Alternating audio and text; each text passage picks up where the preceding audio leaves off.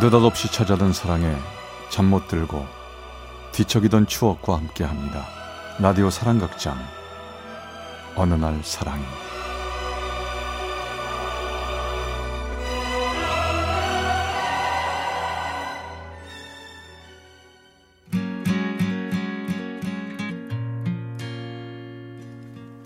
사랑의 체험수기 어느 날 사랑이 제 68화.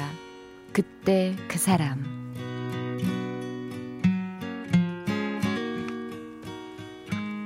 지금 내 나이 52살. 내가 얘기하고 싶어 하는 그때는 지금으로부터 30여 년 전 어느 여름날이었습니다. 난 22살의 풋풋한 나이에 영등포 양평동에 있는 전자회사에 다니고 있었습니다. 친하게 지내던 부서 친구들과 여름 휴가를 떠나게 됐죠. 텐트와 버너, 코펠 등 배낭에다 먹을 거며 각자 싸가지고 정말 들뜬 마음으로 용산에서 완행기차를 타고 강원도 강릉으로 달리는 기차에 몸을 실었습니다. 우린 설악산 텐트촌에서 짐을 풀고 텐트를 치고 있었죠.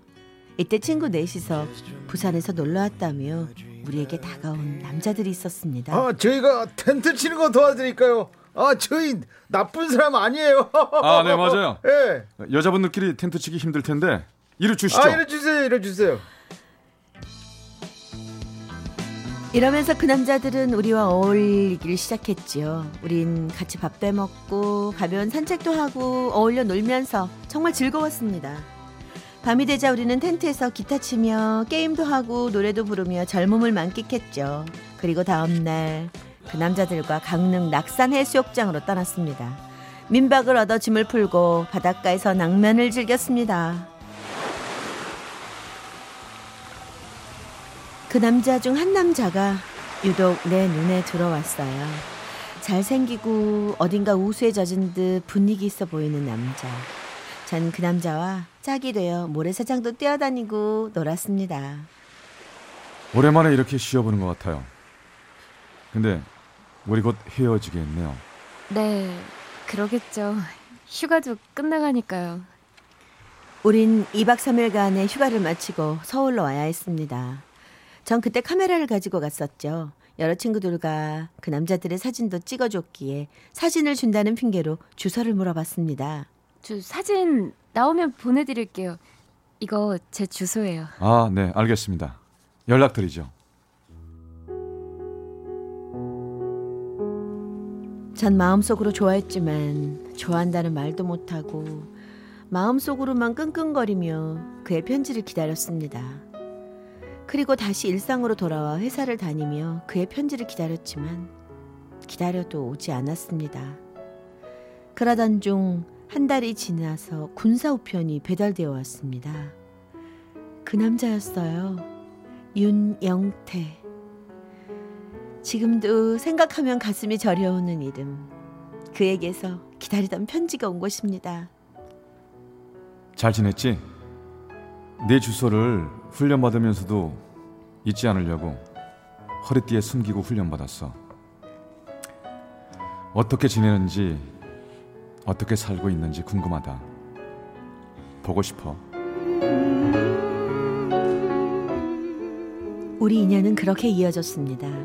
전 주말이면 친구랑 그가 있는 현리로 면회를 가며 사랑을 키워 나가고 있었죠.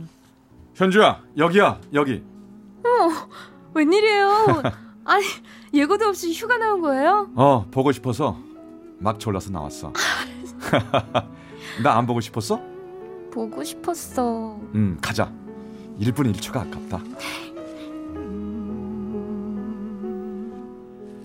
우린 함께 있으면 너무 행복했습니다. 어느 눈 오던 날 고속버스 터미널에서 만나 이수역까지 걸으며 눈을 맞기도 하고 통금 시간까지 돌아다니다 담벼락에 숨어 남몰래 진한 키스도 했습니다. 전 그가 정말 좋았습니다. 그는 나의 모든 것이자 나의 남자라고 생각했지요. 점점 그의 제대가 다가오기 시작했을 때 내 나이 스물두 살, 그 남자의 나이 스물세 살. 제대를 앞두고 그에게서 전 편지 한 통을 받았습니다. 제대 앞두고 이렇게 편지를 한 건 그동안 내가 너에게 말하지 않은 게 있기 때문이야. 스- 사, 사실 나 유부남이야. 다섯 살 먹은 아들과 연상의 여자와 결혼했어. 그 여자와 사이가 좋지 않았을 때 친구들과 놀러 갔다가 우연히 널 알게 되고 그리고 널 사랑하게 된 거야. 놀랬지? 미안해. 늘 말하고 싶었는데 네가 떠날까봐 두렵고 용기가 없었어. 날 용서해줘. 전 청청병력 같은 소리에 말문을 열지 못했습니다. 하지만 그가 제대를 하고 나서도 저는 그를 잊지 못했지요. 만나서는 안 된다고 머릿속으로는 생각했지만 그를 향한 마음을 멈출 수 없었습니다. 전 몸도 점점 아팠습니다. 그의 목소리를 듣고 싶어 100원짜리 동전을 바꾸어 공중전화 앞에 서성거리다 그의 목소리를 들었습니다. 제 손엔 항상 그에게 전화를 걸 수 있는 100원짜리 동전이 수북했습니다. 또 아픈 거야? 괜찮아? 괜찮아요. 근데 우리 어떡해요? 이러면 안 되는데 이러는 거 아닌데 멈출 수가 없어요. 당신이 너무 보고 싶어. 나도 당신 생각만 하고 있어. 나도 힘들어. 정말 미안하다. 널 아프게 해서. 미워.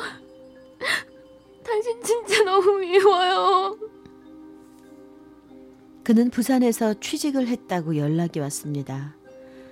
잊어야 한다고 머리론 생각을 하면서도 못 잊어 그를 만나러 부산에 가기도 했습니다.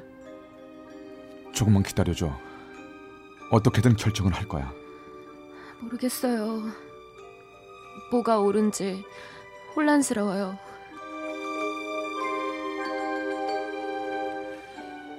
그렇게 1년이 지났습니다. 그리고 점점 더 힘들었습니다. 친구에게 솔직하게 마음을 털어놨습니다. 나 정말 나쁜 여자지. 아휴, 글쎄 어떻게 그렇게 됐니? 그럼 앞으로 어쩌려고 그래? 나도 모르겠어.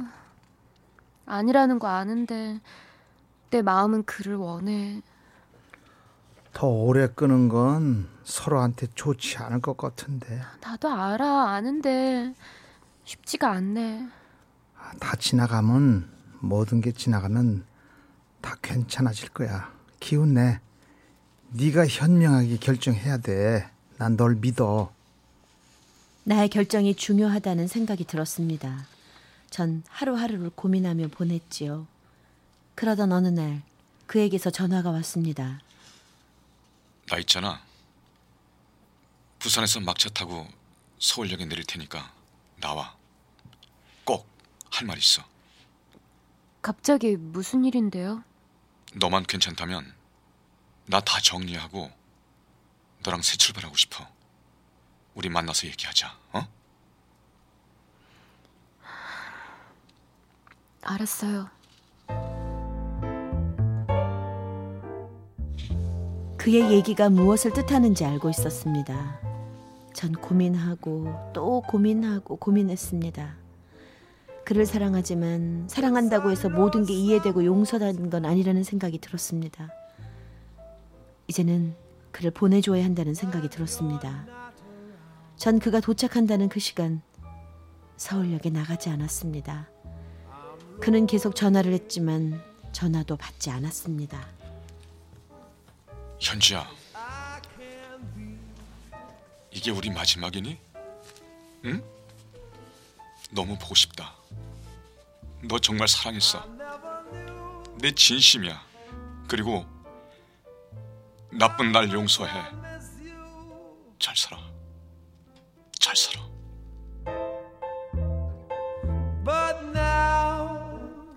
그와는 그게 마지막이었습니다. 남의 아이를 키울 수 없었고 남의 가정을 깰 수도 없었습니다.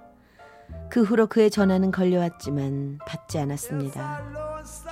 그리고 전 28살에 결혼해서 아들, 딸 낳고 잘 살고 있습니다. 그와 난 어떤 인연이었을까요? 시아버님이 지어주신 우리 아들 이름이 그 사람의 이름과 똑같네요. 나의 첫사랑이자 나에게 사랑을 가르쳐 준 남자. 전 그를 미워하진 않습니다. 그래도 나에게 사랑의 추억을 남겨준 사람이기 때문입니다. How I wish you'd come back. 서울 동작구의 정모 씨가 보내주셨습니다. 어느 날 사랑이 제 68화. 그때 그 사람 편이었습니다.